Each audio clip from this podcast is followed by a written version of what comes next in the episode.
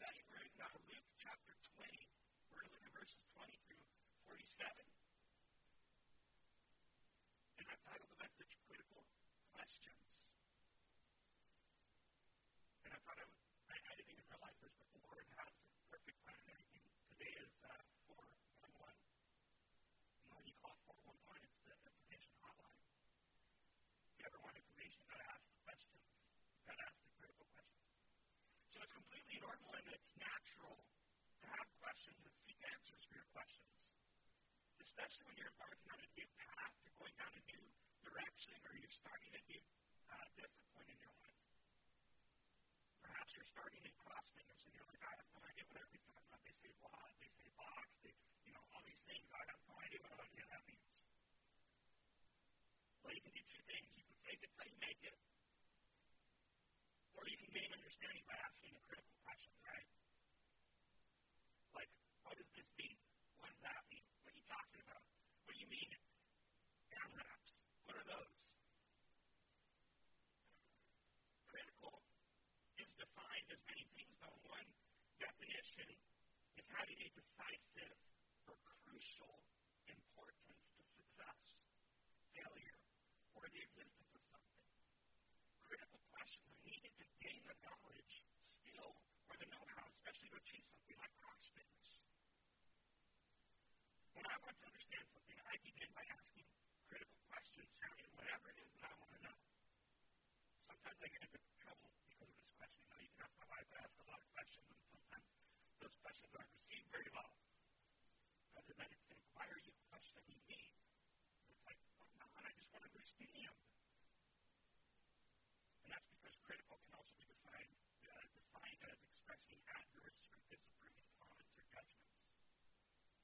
That's all about how you ask the questions and the motives for the questions.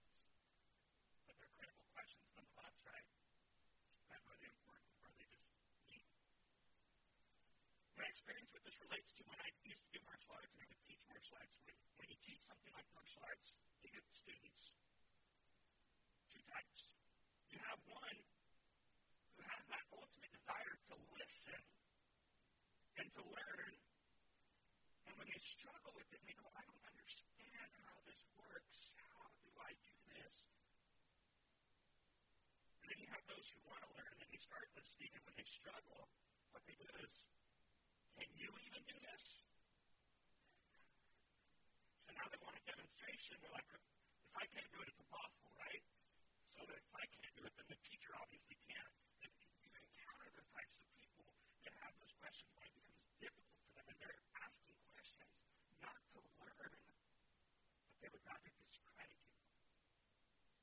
They would say it's hard for you because you're asking me to do something impossible. Sometimes the question may point out a flaw in the way you do it. Sort of like the story I read in a recap that Dale Moody shares in some of his books. You see, Dale Moody was once criticized for his methods of reaching people with the gospel. His reply was, I agree with you. I don't like the way I do it either. Tell me, how do you do it? So the one who was criticized says, I don't do it. And Moody responds, I like my way of doing it better than your way of not doing it.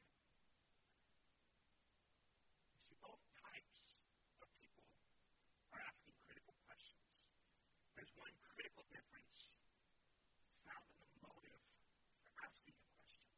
So this morning we're going to look at some critical questions that Jesus is involved with. And we're going to find the same two types of critical questions. Those designed to be critical, judgmental, and disapproving. And those designed to bring clarity and understanding so that one's eyes can actually be opened. And I want us to evaluate the questions we ask and the questions we have asked of us. Are they critical?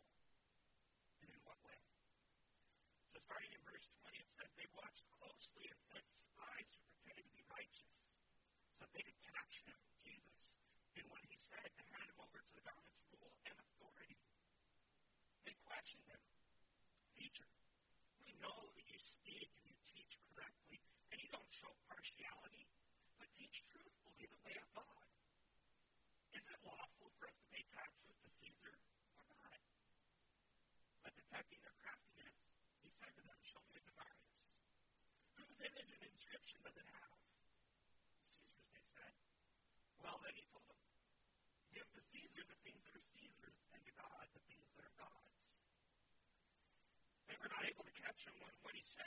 religion, being amazed at his answer, they became silent. Then some of the Sadducees who say there is no resurrection came up and questioned him. Teacher, Moses wrote for us that if a man's brother has a wife and dies childless, his brother should take that wife and produce offspring for his brother. Now, there were 7 brothers, and the first one took wife and died without children, and also the second, and then the third, and in the same way, all 7 died and left no children. Finally, the woman died too. In the resurrection, therefore, whose wife will she be? For all 7 had married her. He was told them, the children of this age marry and are given in marriage. But those who are counted worthy to take part in that age and in the resurrection from the dead, neither marry nor are given in marriage. For they can no longer die because they are like angels and are children of God, since they are children of the resurrection. Moses even indicated in the passage about the burning bush that the dead are raised, where he calls the Lord the God of Abraham and the God of Isaac and the God of Jacob. He is not the God of the dead, but of the living, because all are living to him. Some of the scribes answered and said, Teacher, you've spoken well, and they no longer dared to ask him anything. So then he, Jesus, said to them, How can they say the Messiah is the son of David? For David himself says in the book of Psalms, The Lord declared to my Lord, Sit at my right hand until I make your enemies your footstool. David called him Lord. Call that him the Messiah, Jesus' son. While the people were listening, he said to the disciples, Beware of the scribes who want to go around in long robes and who love greetings in the marketplace with the best seats in the synagogues and the places of honor at banquets. They devour widows' houses and say long prayers.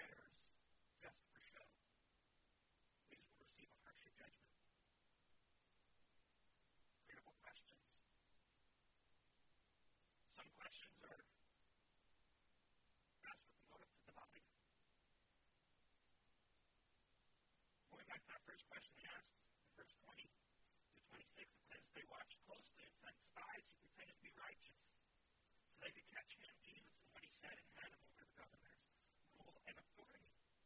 So they questioned him and said, Teacher, we know that you speak and teach correctly, and you don't show any partiality, but truthfully teach the way of God.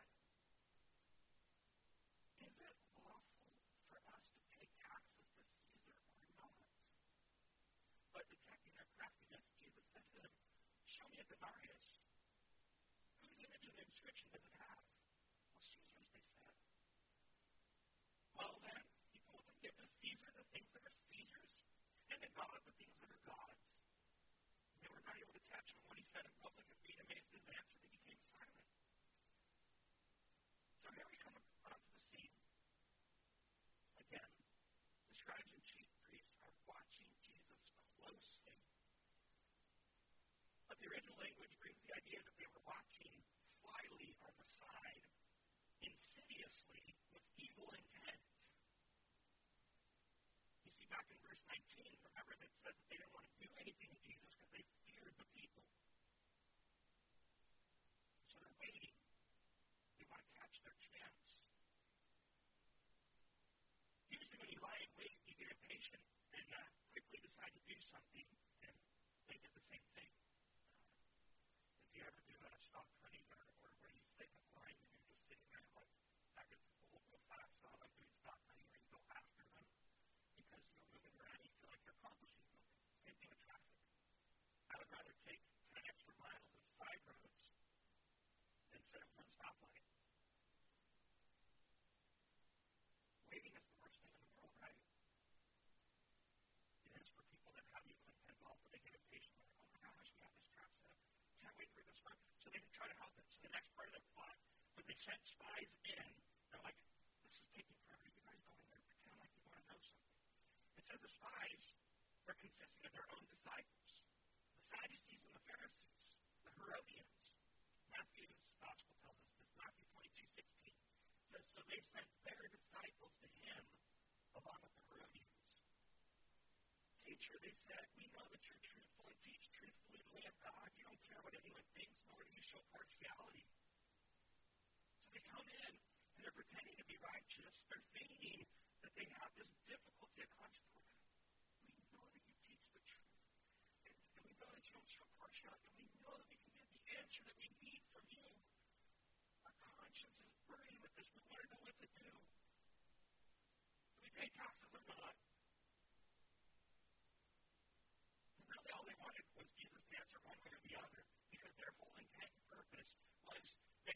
One way or the other, and split his support right in half.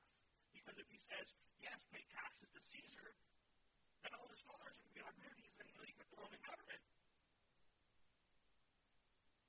Bonus, if he says, don't pay taxes, they can hand over to the governor. The governor can condemn him to death.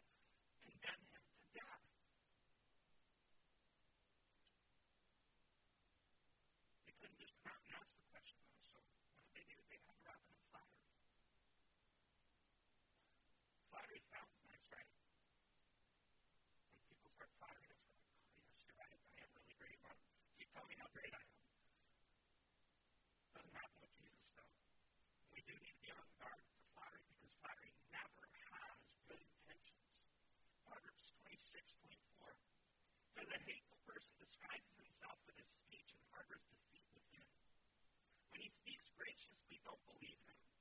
For there are seven detestable things in his heart. Though his hatred is concealed by deception, his evil will be revealed in the assembly. Verse 27, the one who digs a pit will fall into it, and whoever rolls a stone, it will come back on him. A lying tongue hates those it crushes, and a flattering mouth causes ruin. Proverbs 29:5 says, a person who flatters his neighbor spreads a net for his feet.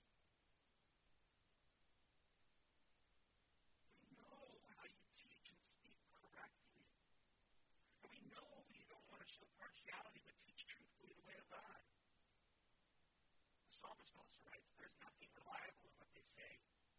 Destruction is within them. Their throat is an open grave, and they flatter with their tongues.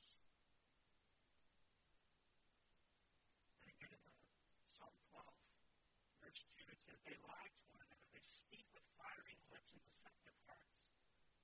May the Lord cut off all flattering lips and the tongue that speaks boastfully. They say through our tongues we have power.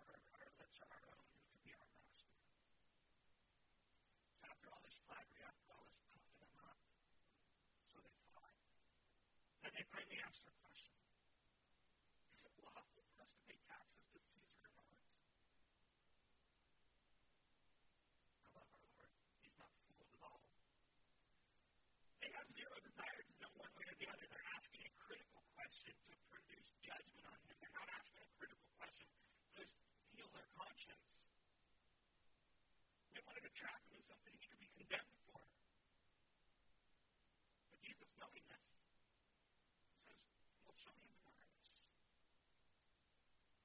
bring one for, well, of course, if we can get you in this tractor that provides, I have one in my own pocket. And Jesus asked the question, whose image and inscription does it have? Oh, come on, Jesus, just answer the question. It's Caesar's. Caesar Tiberius, he's on there. And Jesus says, it was Caesar, the things that are his, and to God, the things that are God's. That which bears the fact that you see Jesus was asking crucial questions also.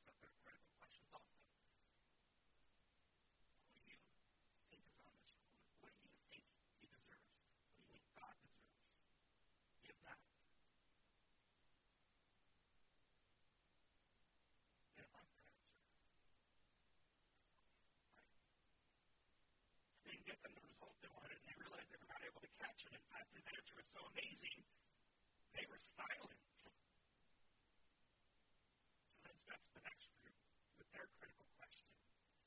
Their question was designed only to ridicule. They said, we have a question for you, Jesus, and we want you to understand this is how foolish you are. Verse 27 says that some of the Sadducees who say there's no resurrection came up and questioned them. Teacher, Moses wrote for us that if a man's brother hath a wife and dies childless, his brother should take the wife for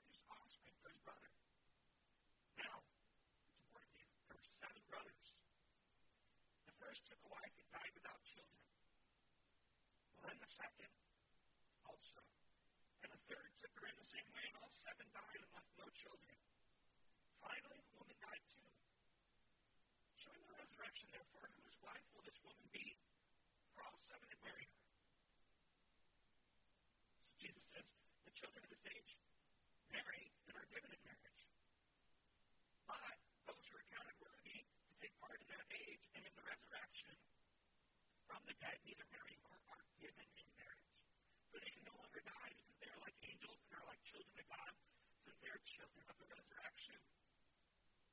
I think I want to say, Moses even indicated in the passage about the burning bush that the dead are raised, where he calls the Lord the God of Abraham, the God of Isaac, and the God of Jacob.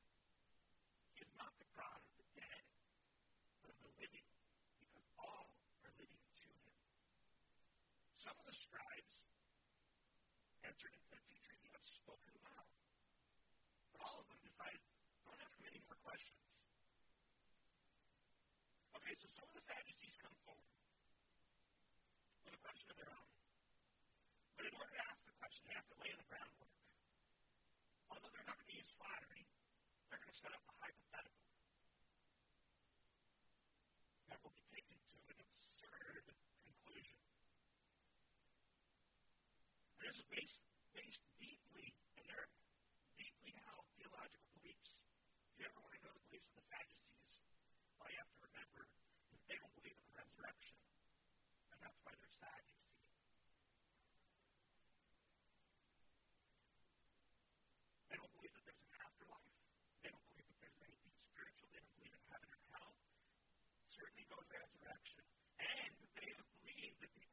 Scripture that has any authority or is accepted by God as the first five books written by Moses himself. And so they claim Moses never wrote about any of these doctrines, therefore we don't have any of these doctrines. And so they said, and by the way, you are foolish for believing in the resurrection, let me show you how.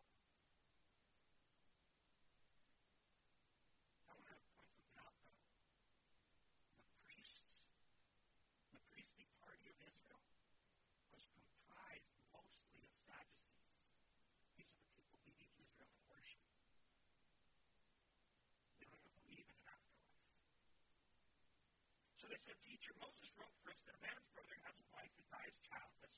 His brother should take his wife. She should take the wife of the good offspring for his brother." They're right. Moses did write about this. Deuteronomy chapter 25, verse 5 to 10. And when brothers live on the same property, and one of them dies without a son, the wife of the dead man may not marry a stranger outside the family. Her brother-in-law is to take her as his wife, have relations with her, and perform the duty of a mother-in-law for her. The first son she bears will carry on the name of the dead brother, so his name will not be blotted out from Israel. But if the man doesn't want to marry a sister-in-law, she has to go to the elders at the city gate and say, "My brother-in-law refuses to preserve his brother's name in Israel. He isn't willing to perform the duty of a brother-in-law for me." So the elders at the city will summon him and speak with him, and if he persists, saying, "I don't want to marry her," then his sister-in-law will go up to him in the sight of the elders, remove his sandal from his foot, and spit in his face, and she will declare, "This is what is done to a man who will not build up his brother's house." And his family name in Israel will be the house of the man whose sandal was removed. It's a long last name. Nobody wants to sign that. It was actually more like one word in the Hebrew. But, and we look at this through Western eyes, and we're like, that's weird. Really what it was a matter of preservation for ancient civilizations in order so that their name did not be erased from the history. And it also, later on, it preserves the family inheritance. It stays within that same family and also preserves outsiders from doing heinous acts so that they can take a wife and take all the possessions. Okay. So the Sadducees continue on and they say, "Okay, this situation happened, and stay with us, Jesus. There's seven brothers, okay? The first took a wife and died without children. The second took a wife and died without children. But the third took her and died without children, one by one. In the same way, all seven died and left no children." First off, I've got to say, the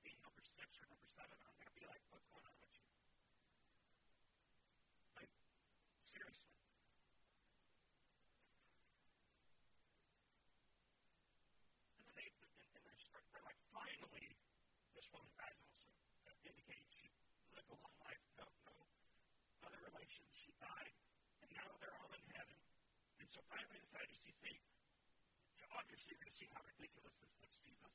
She's married all seven of them. They all died. So in heaven, whose wife is she? Are they all going to share it? I thought you were going to believe me. I don't know. The question wasn't critical to understanding the resurrection. It was critical of the resurrection.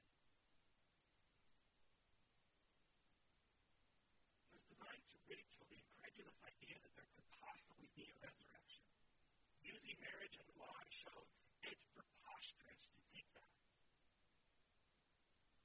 But Jesus, there's only Jesus can do. He gives an answer that doesn't address their situation, but instead hits their belief and understanding of the resurrection. Jesus says, I think you are mistaken. You're confusing two things here. So he says, the children of this age marry and are given in marriage. Who are counted worthy, not those who earned, but those who are counted worthy through faith in God and ultimately the sacrifice of Jesus, will take part in the next age in the resurrection from the dead. At that age, they will neither marry nor will be given in marriage, because they can no longer die. They never vow in marriage till death do us part. Why? Because they inhabit death. Creation was a command of marriage. Nobody dies on the other side of eternity, therefore procreation is not needed. Everybody who's ever died here that is in the resurrection will be over there. No need for population, it's already happened. They mistakenly believe that what governs this age and what governs that age is going to be the same. As eternity is not this life lived forever, but life lived on a completely different principle in a completely different plane and dimension that we cannot currently fathom. Isn't that awesome? We can't fathom eternity. It's nothing like this. We recognize things. Obviously, when we see descriptions in the Bible of heaven, we recognize things. When the Bible talks about a people from heaven that have been on the other side of glory are recognizable. That's the transfiguration on the mountaintop. Elijah and Moses clearly identified. Maybe music says this. We know it won't be the same as what we know on earth. We cannot say for sure what it will be like in heaven, other than to know we won't be disappointed. You won't be disappointed in heaven. Our God is far and above, greater than anything we could ever hope or imagine. So then Jesus tells them why their belief is off, and it pertains to another closely held belief. And they said they believe Moses and his writings are the only accepted scripture. And so they said there's no resurrection because Moses never wrote about a resurrection. Jesus says, here's the scripture where he wrote about it. Pay attention. Moses wrote, there's eternal life, there's resurrection. You miss the truth of the resurrection when Moses himself, the same guy that bears broken, put this ridiculous idea of resurrection because of the law of Moses indicated the reality at the burning bush. Exodus chapter 3, verse 6, it says, I am the God of your father. And this will read like this, I am the God of your father. I am the God of Abraham. I am the God of Isaac, and I am the God of Jacob. Moses hid his face because he was afraid of living God. Two things come out of this scripture that Moses wrote. First, the dead are raised.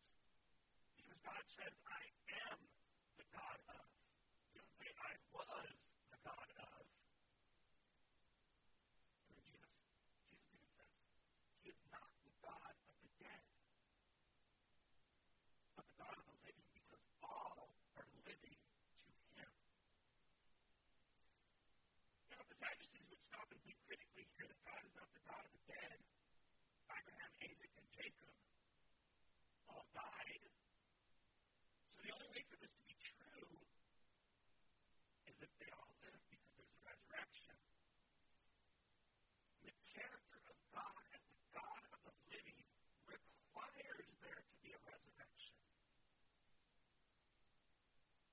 responses from some of the scribes come and say, Jesus, you've spoken well. It's the Pharisees. You know why? Because they believe in the resurrection. And that's why they're fair. I don't care what joke it is awesome, because it's then you remember the theology of the two sects. Why did they say you've spoken well? Because they're like, oh my gosh, we finally have an answer for them. You have no idea how long they've been ridiculing us because we believe this, because the Pharisees accepted more scripture than they did, and they accepted all these doctrines of angels and spirits and the afterlife and resurrection. But it does say they dare not ask him anything else, though. Their critical questions didn't accomplish what they wanted, and so their courage left them. But there's still more questions. There are critical questions that are designed for clarity. Jesus asks the question now. Verse 41, it says, then he, Jesus, said to them, so how can they say that the Messiah is the son of David? For David himself says in the book of Psalms, the Lord declared to my Lord, sit at my right hand until I make all your enemies your footstool. David calls him Lord. How then can the Messiah be his son?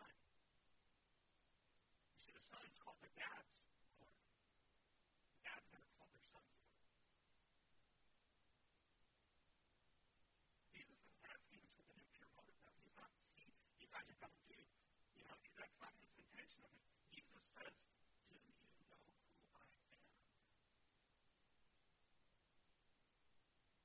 Because it's crucial for salvation. You can ask is, do you know who Jesus is? It's the question that Jesus wants them to ask.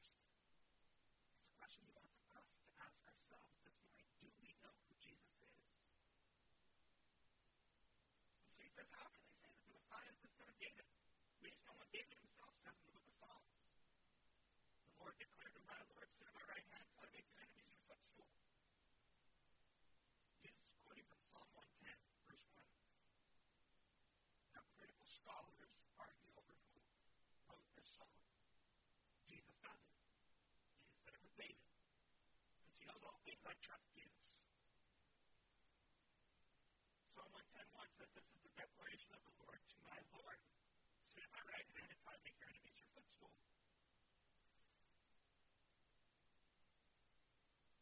In English, translated for us, it says, Lord and Lord, right? We're like, doesn't make sense.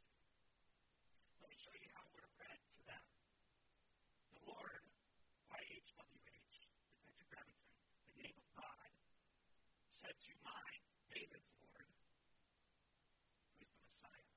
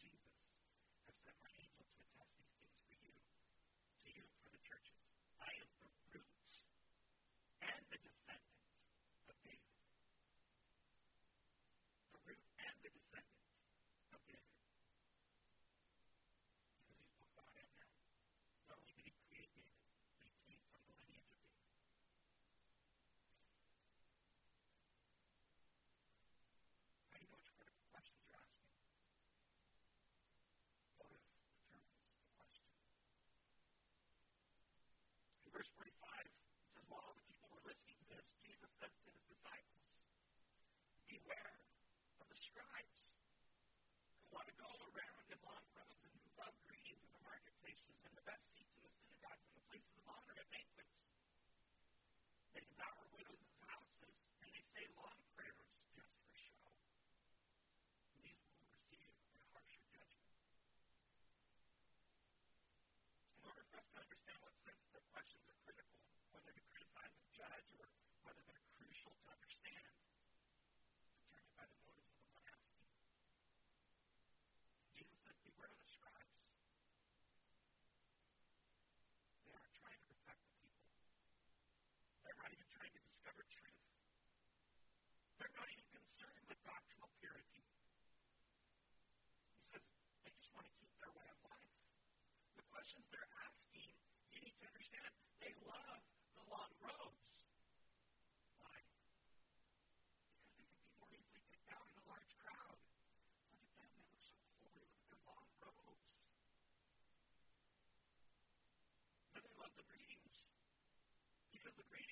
The identification.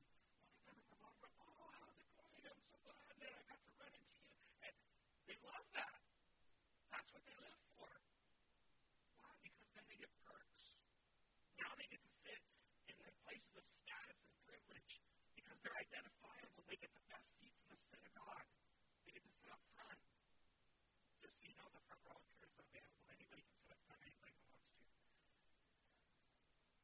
They get to sit in the places of honor at banquets. They love it so much that their way of life seared their conscience. They could care less when they would take and devour widows' houses because the widows wanted to give them gifts.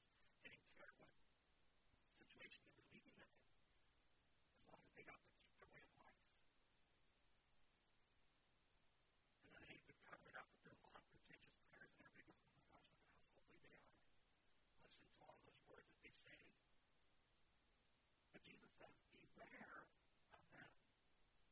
They don't desire to be like them. They sound holy, but they won't escape judgment. In fact, their judgment will be harsher. James chapter 3, verse 1, it says, not many should desire to become teachers, my brothers, because you know that we will receive a stricter judgment. Someone who truthfully understands this, it's not to keep you from teaching. And so that you would teach with truth, rightly dividing the word of God. Taking on that responsibility, not because I'm going to, for myself, it's not because I'm going to teach it perfectly every single time. I may mess up, but I'm going to do it with fear and trembling, trying to my best to get right and leaving the rest to God, and God will correct it. But then there's some who would rather teach what they want to so that they can maintain their lifestyle. Jesus is saying this. Hypocrisy will always be judged severely. D. Campbell Morgan rightly said, when a man is away from his wife and the journey is short, the letters are short. The farther he is from his wife, the longer the letters become. He says, some people must be a long way from God because their prayers are so long.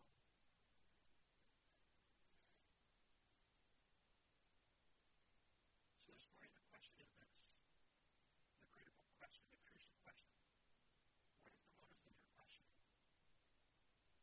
Do you question with insincerity? What I mean by this, there are times where questions are asked because you're looking for an answer that justifies what you're doing. I remember that I had somebody in my family, my extended family, and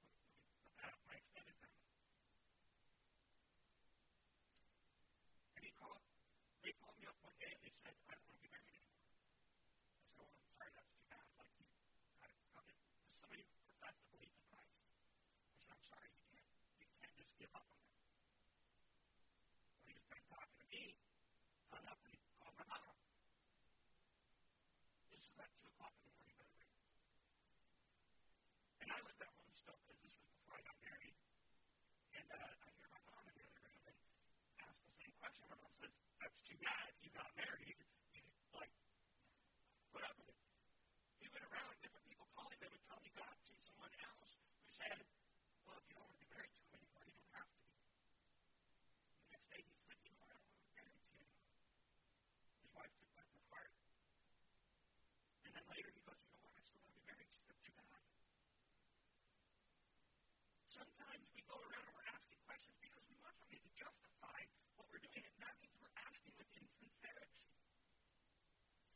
you're asking, and you're going, how close can I get to the edge of sin before I sin? How much can I get away with it? You only ask the question because you want to know how far can you go. You ask the question with the idea that you're ridiculing something because of beliefs held in misunderstanding, perhaps conflating the earthly with the eternal.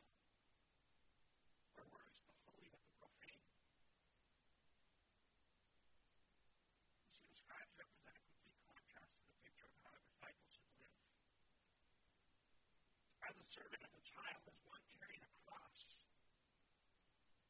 That's how we should live as disciples. Jesus wants us to beware and be cautious and notice what they do, notice what they say, notice what they ask.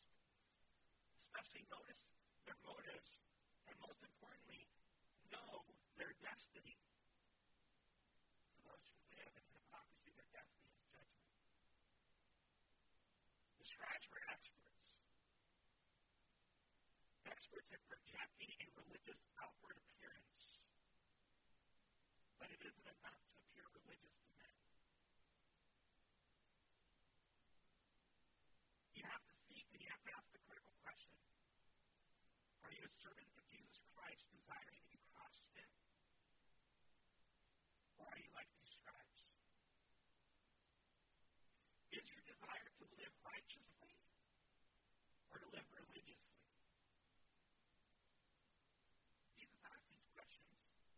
Whose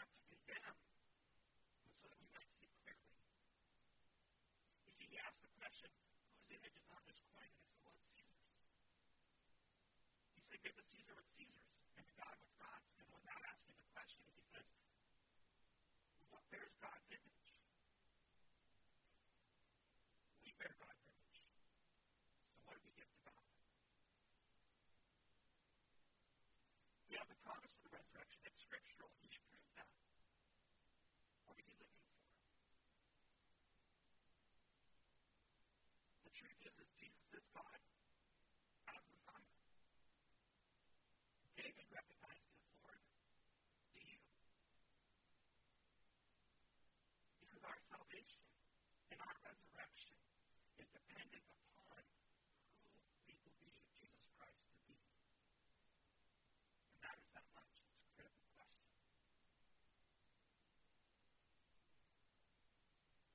Heavenly Father, we come before you this morning.